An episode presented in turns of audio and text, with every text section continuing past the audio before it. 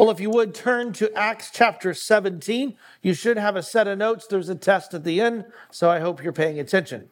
So, yes, you're, uh, as you know, we've got a rotation between uh, Michael Venter and Dr. Tom Crago, and I'm so grateful. Uh, Dr. Tom Crago will be teaching on more, or hoping on a weekly basis starting the fall, and I'm just so thrilled to have him uh, serving in that capacity.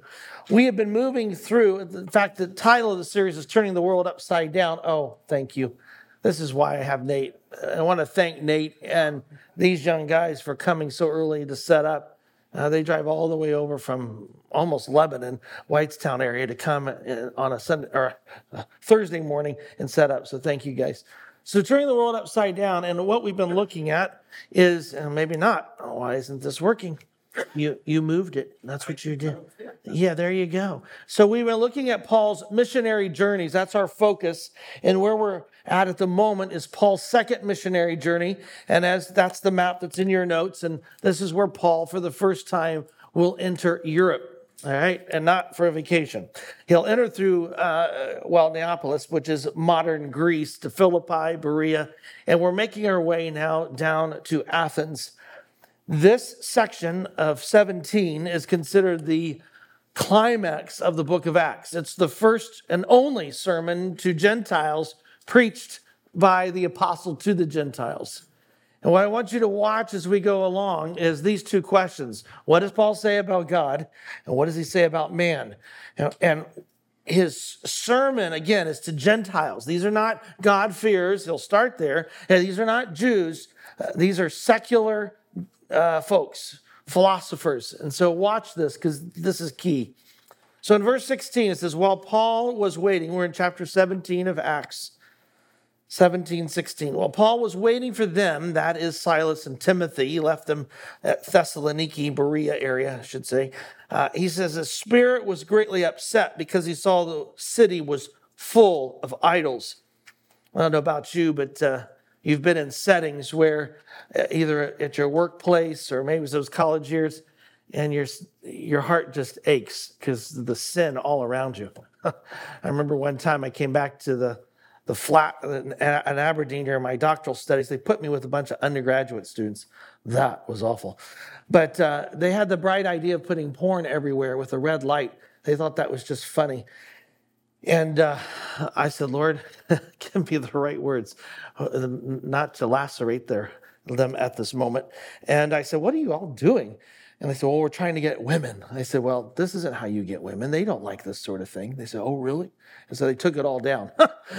but that's how I felt. It was greatly upset. I was very disturbed. And that's what you see here in the text. He saw the city was full of idols. And so he was addressing the Jews and the God fearing Gentiles. It's his modus operandi. He starts at the synagogue, and that's what we see here. And in the marketplace, every day, those who happen to be there.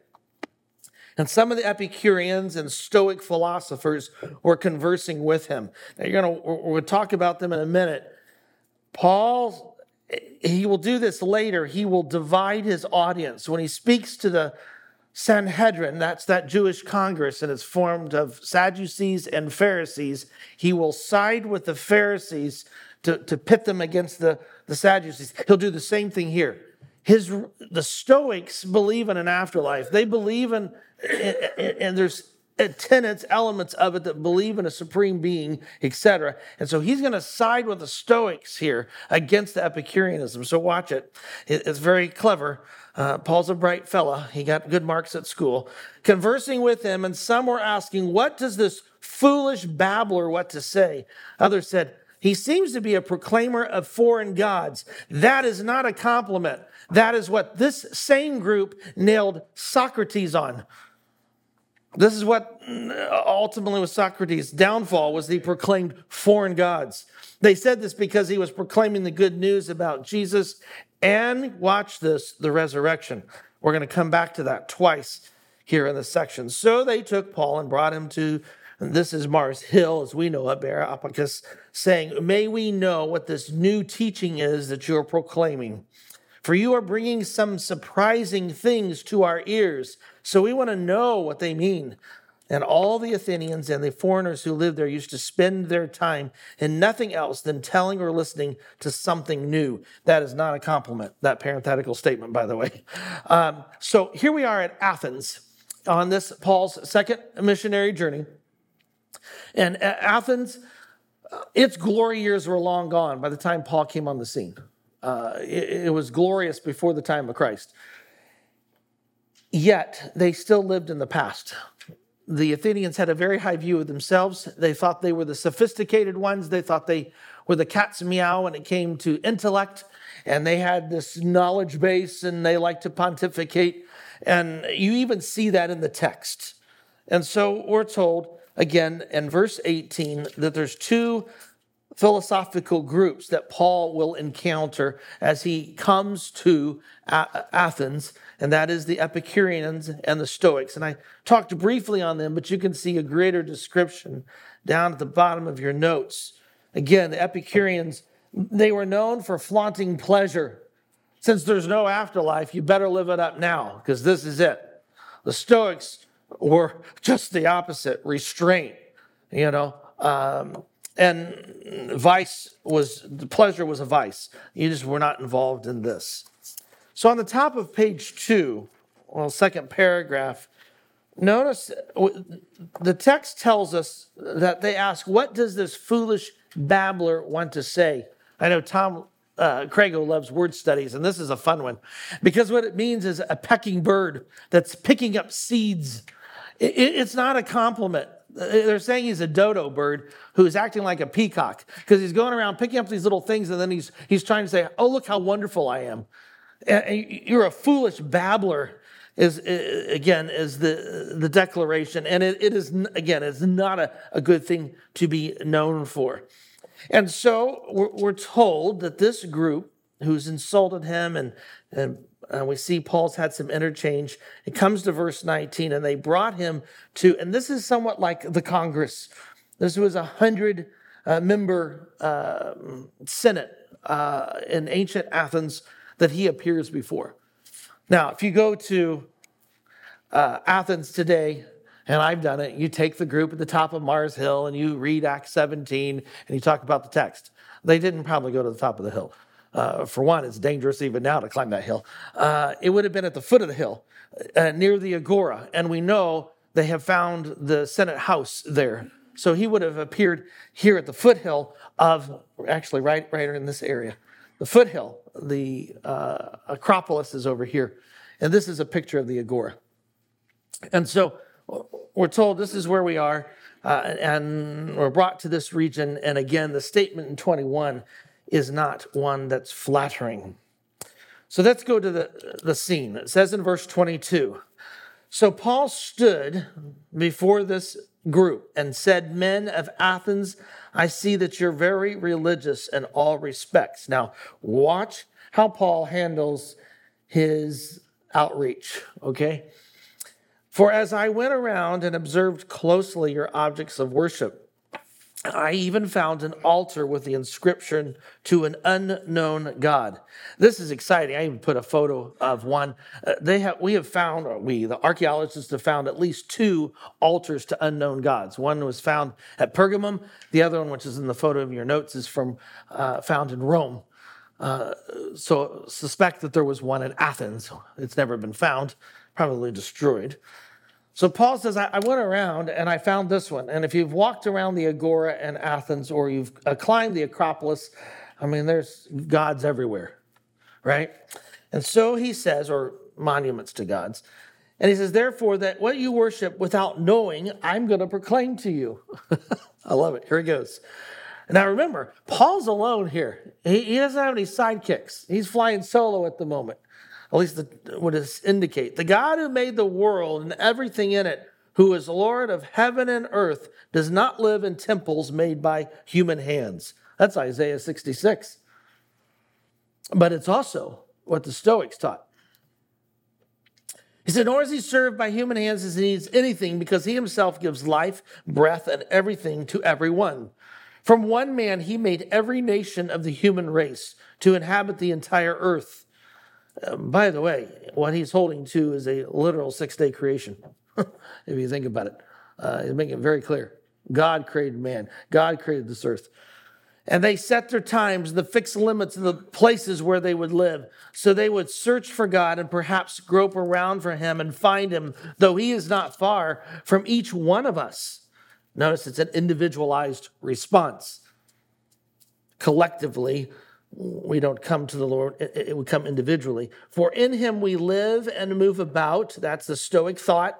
So again, we see this idea and exist as even some of their own poets have said. I mean, now he even quotes one of their own. For we too are his offspring. Paul, he is very uh, well trained, not just in Jewish thought, but also in Greco Roman thought. And so here he quotes one of their secular poets. And he says, as he quotes them, he says, Listen, you know, this is right. This is, this is clear. Therefore, if the God has overlooked such times of ignorance, he now commands all people everywhere to repent, because he has set a day on which he is going to judge the world in righteousness. Even the Stoics believed in, in a judgment in the afterlife. By a man whom he designated, having provided proof to everyone by raising him from the dead. That's the key. Verse 32 Now, when they heard about the resurrection from the dead, some began to scoff, and others said, We'll hear you again. And we see that there's two, Dionysus and Damaris, who believe along with some others in the next verse. Well, let's unpack this and let's just look and see here what's happening. We're going to open it up for some dialogue. But in verse 22, as you can see, the context of the term that I see you're religious also could be seen negatively, but on the surface, it, it's a bit complimentary. He's just saying, I applaud what you're, you're doing, but you have this unknown God, which I'm going to reveal. That's seen there in your notes. And he talks about how God has revealed himself two ways. First is through general revelation, we call it, and the second is through special revelation. What's general revelation? Nature. It, it, it's general in that it's, it's not, uh, it's for all people at all times. Uh, and one can, one is without excuse. You can live in Timbuktu, Taiwan, or Tijuana. God has revealed himself, and you can see that from the sunrise and the sunset. You can see that from the, the, the creation around you, right? and that's what Paul is stating to the Athenians. Yeah, Tim.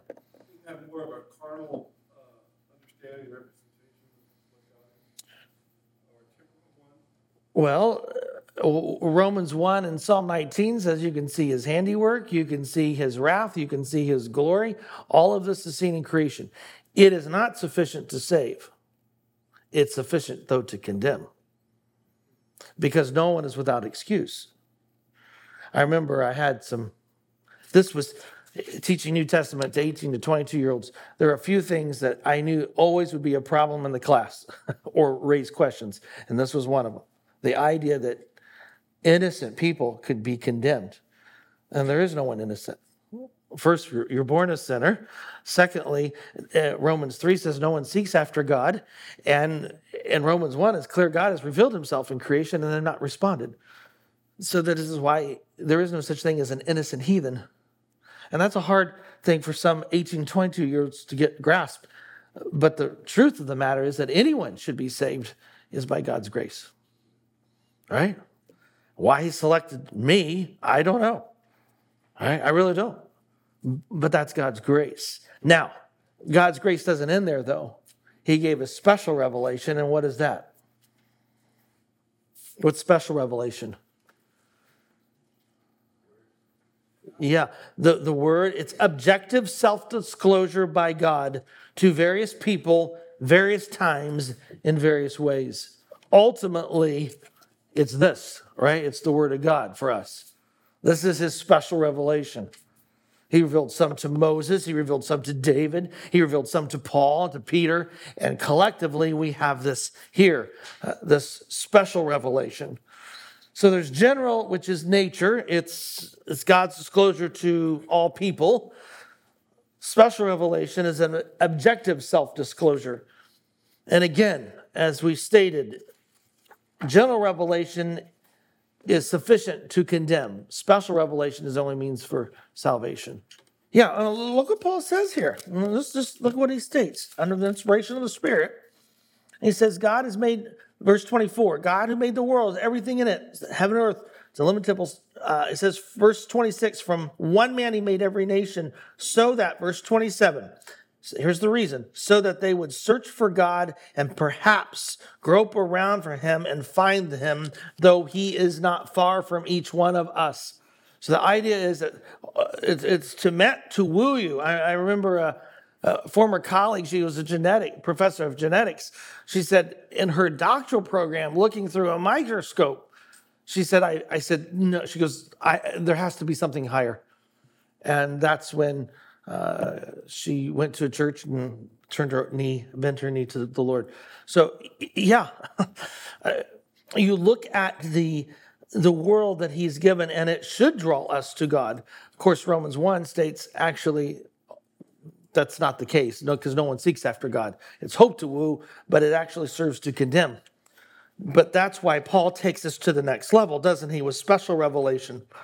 Now, you can see in your notes there on page three that God is sufficient. Again, it's sufficient to give. Fellowship with God comes through that special revelation. And that's what he's attempting to highlight here, as we can see. And what does that special revelation entail? Notice what he says here, and go back to the text. Therefore, verse 30, therefore, although God has overlooked such times as ignorance, he now commands all people what?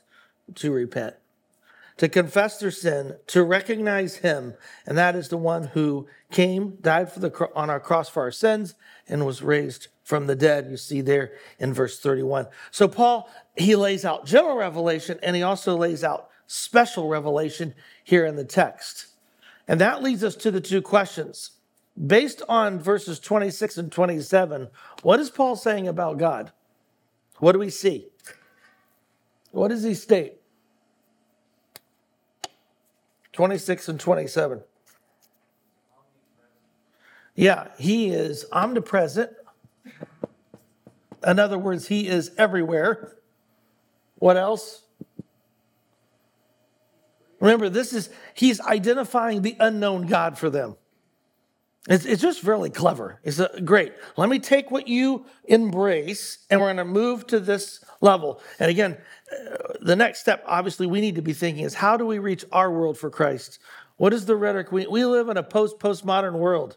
Uh, dogmatism is not loved. So you, you got to move them to this level. If you just come out and say, boom, you're going to be oil on water. You, you got to move them to that level. Steve and I were talking last week about some folks that he was sharing Christ with and, and, and moving them to that next step, which is great. I'm the Omnipresent. What else? Just shout it out. What's the text state? He's accessible. What else? Sovereign. He's sovereign. What else? Nearby. Yeah, he is also near. He's the creator right? He, he apparently is loving because he's willing to reveal himself in his creation.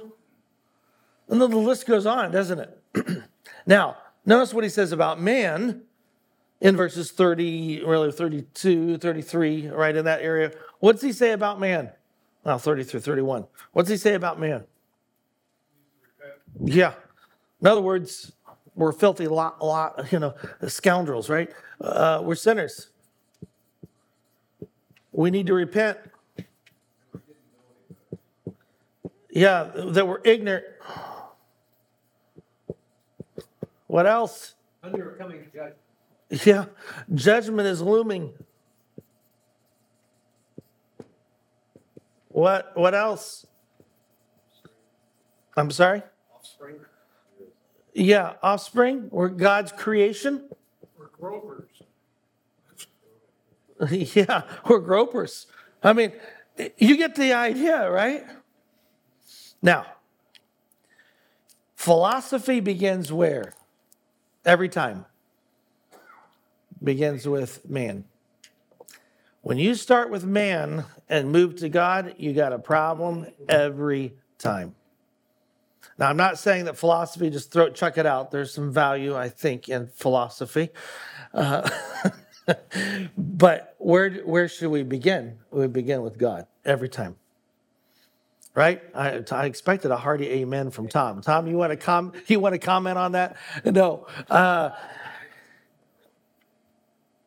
I'll put Tom on the spot. I'll, I'll show some cards. Uh, years ago, we were working together and we were reworking the curriculum core for the Bible department. And we had some men who wanted to start with philosophy. They wanted to deal with that rather than first beginning with God. And those of us, the old traditionalists, were like, no, no, no, no, no, no, no. You got to start with God or we're going to have a real problem. This thing is going to derail real fast. And that's exactly what Paul does with these secular philosophers. He takes them to God first. He says, "Well, let's let's talk about God." Since you do recognize him. By the way, he never mentions Athena, which was the uh, Athens was the kind of the patron of Athena, right? On, on top of the Acropolis. He doesn't go there, and that's a whole other discussion. But he, he says, let's talk about God. And then he comes to man.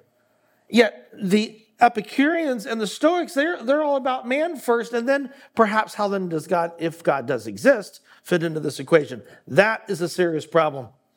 If you don't get anything else from this morning, that is huge. And what Paul does here is outstanding. It's just, it's brilliant. As he engages the secular folk for the gospel. Questions, comments on this? This is huge. I know, Micah, you're in the, in the public square often. Do you want to com- comment in on this? I don't know if you've looked at Acts 17, but it's a key text for what you do, but for all of us in the world we live. Well, and and I think he is stoking the fire, and he does it by quoting their own, which I mentioned there in your notes. There, you see his his mugshot. He's not the most handsome fellow in the world, but uh, who, who argues that we are created in the image of God. And so he, he, he, he knows their lingo and he's able to use it to, to lead them to the gospel. Paul did that with the, the, the Jews as well. I mean, look what he does with the Sanhedrin later. I wish we had time to look at that text. He does the same thing. He, he takes them and he moves. I mean, Paul knows his audience, and yet he does it graciously, doesn't he? I, I think he does. I mean, he could have lambasted it. He doesn't do that.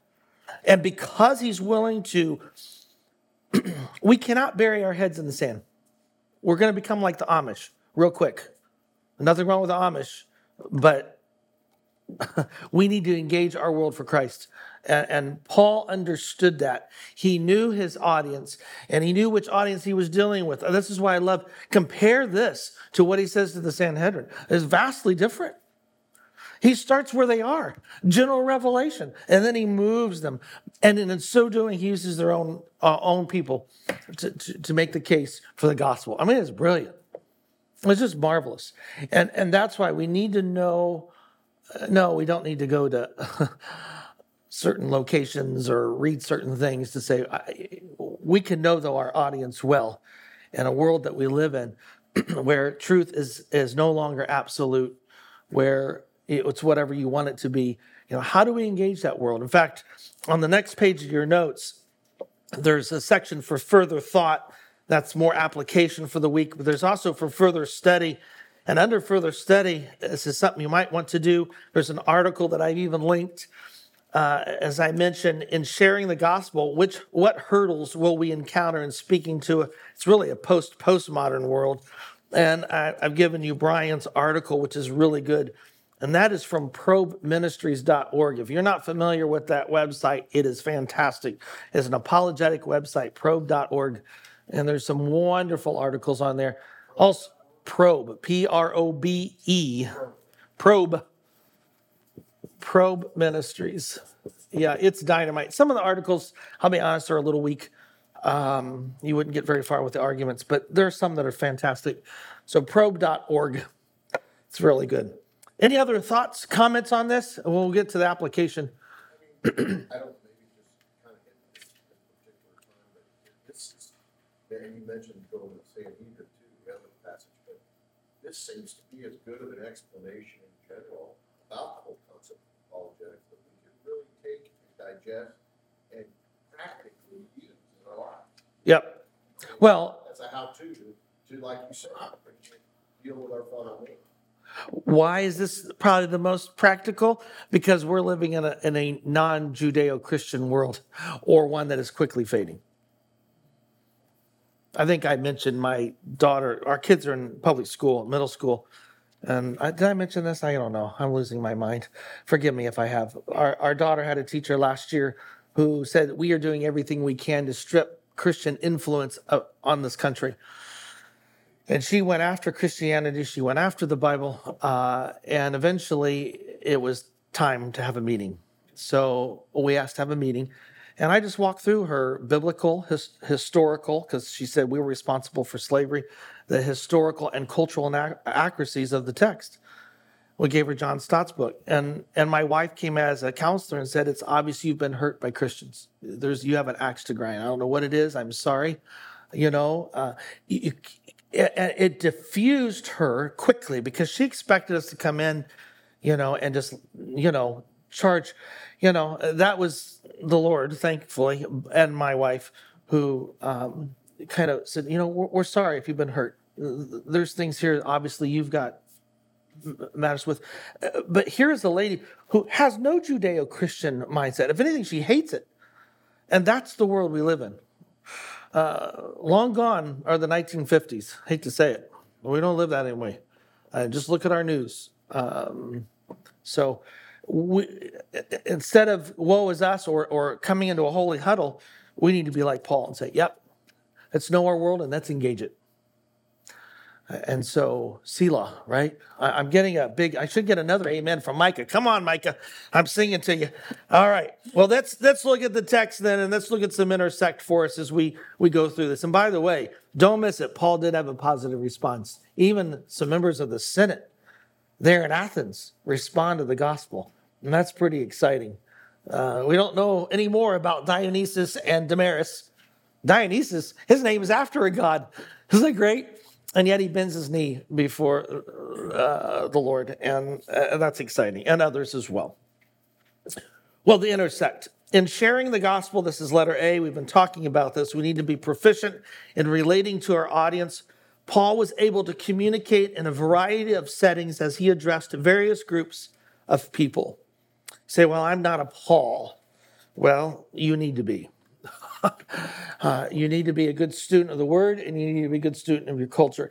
It's not an option. I, I'm just, it isn't. Uh, we need to be, uh, we need to be engaging our world. And, and whether you're speaking to Jews or Gentiles, highly sophisticated, those in Athens who thought they knew it all, or if he was dealing with the backward bumpkins in Philippi, he was ready to address th- th- these folks for the gospel, whether political figures or whether it was craftsmen.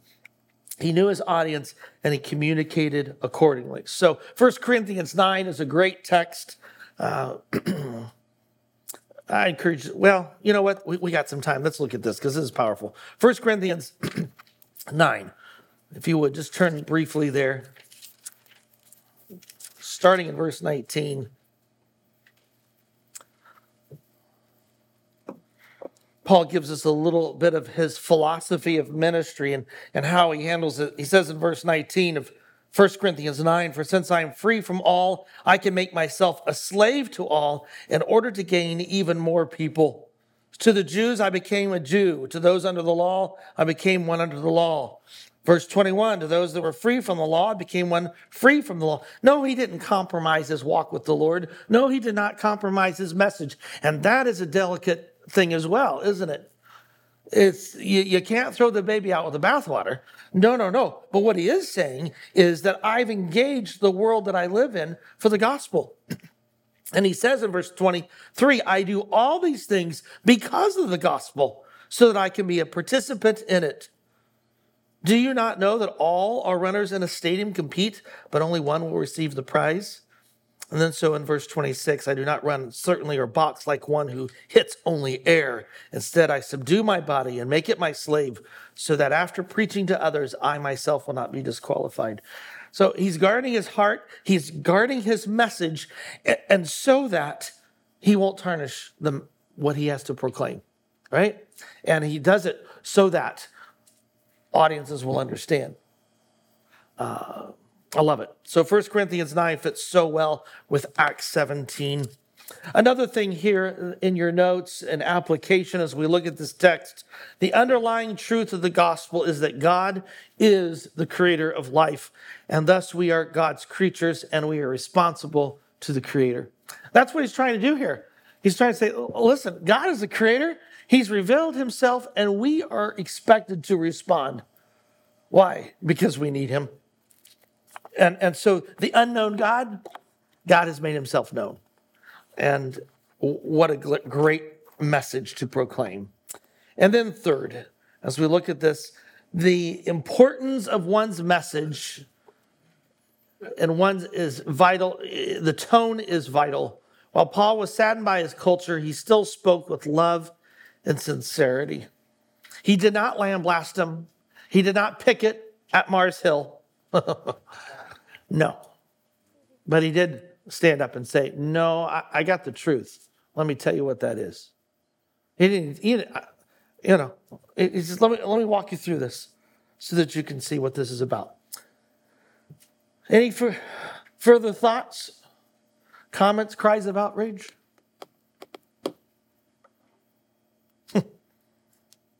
There's a quote the bottom of your notes there one can engage in vigorous apologetics while simultaneously demonstrating genuine respect for opposing views and acceptance of others as fellow human beings created in God's image and the object of God's limitless love. At times, it's, I think this is why Paul probably traveled usually with other people so they could hold him in check I know as we were engaging that teacher, my wife grabbed my knee once and was to say, Calm down, boy, calm down. Uh, walk in love. Because I mean, I was starting to see red as she made a couple comments. Um, no, we, we are to gauge our world with the love of Christ while speaking boldly. I wish I could have taken you to Mars Hill and, and had this discussion uh, this morning because there's nothing better than that breeze is blowing, the sun is shining, and you're going through this text on Mars Hill. But nonetheless, uh, we live in a world that desperately needs to know who is God and who is man, right? Or woman, or whatever they call themselves today. and with that, I shall close. Father, we thank you for the world that you have placed us at this time. It's easy to say, oh, I wish I was back to the 50s or back to the Victorian era where there was this strong Judeo Christian mindset. And yet, you've placed us here in this time, at this place, and we need to be very good students, first and foremost, of the word. And we thank you for it. And then, secondly, we need to be good students of the, the world in which we live, so that uh, not not to be desensitized to the things of the world, but so that we might be able to engage it properly. And Lord, I thank you as I look across this room. Uh, there are so many of these men who are engaged in church or parachurch ministries, and I just thank you for them. For some, it's it's the workplace. For others, it's in the home uh, we are raising a generation that uh, is facing challenges we never even dreamed of. And so, Father, give us great wisdom, give us clarity, give us insight into your word, and insight to the people that you put in our path, even today. May we be sensitive and may we be willing and, and, and bold in proclaiming who you are and who we are. And we thank you. And we praise you in the name of our Savior Jesus, who came and revealed you to us so that we could have a relationship with you. And we thank you that you are a known God, that you want to be known and you want a relationship with us. So we thank you. In Jesus' name, amen.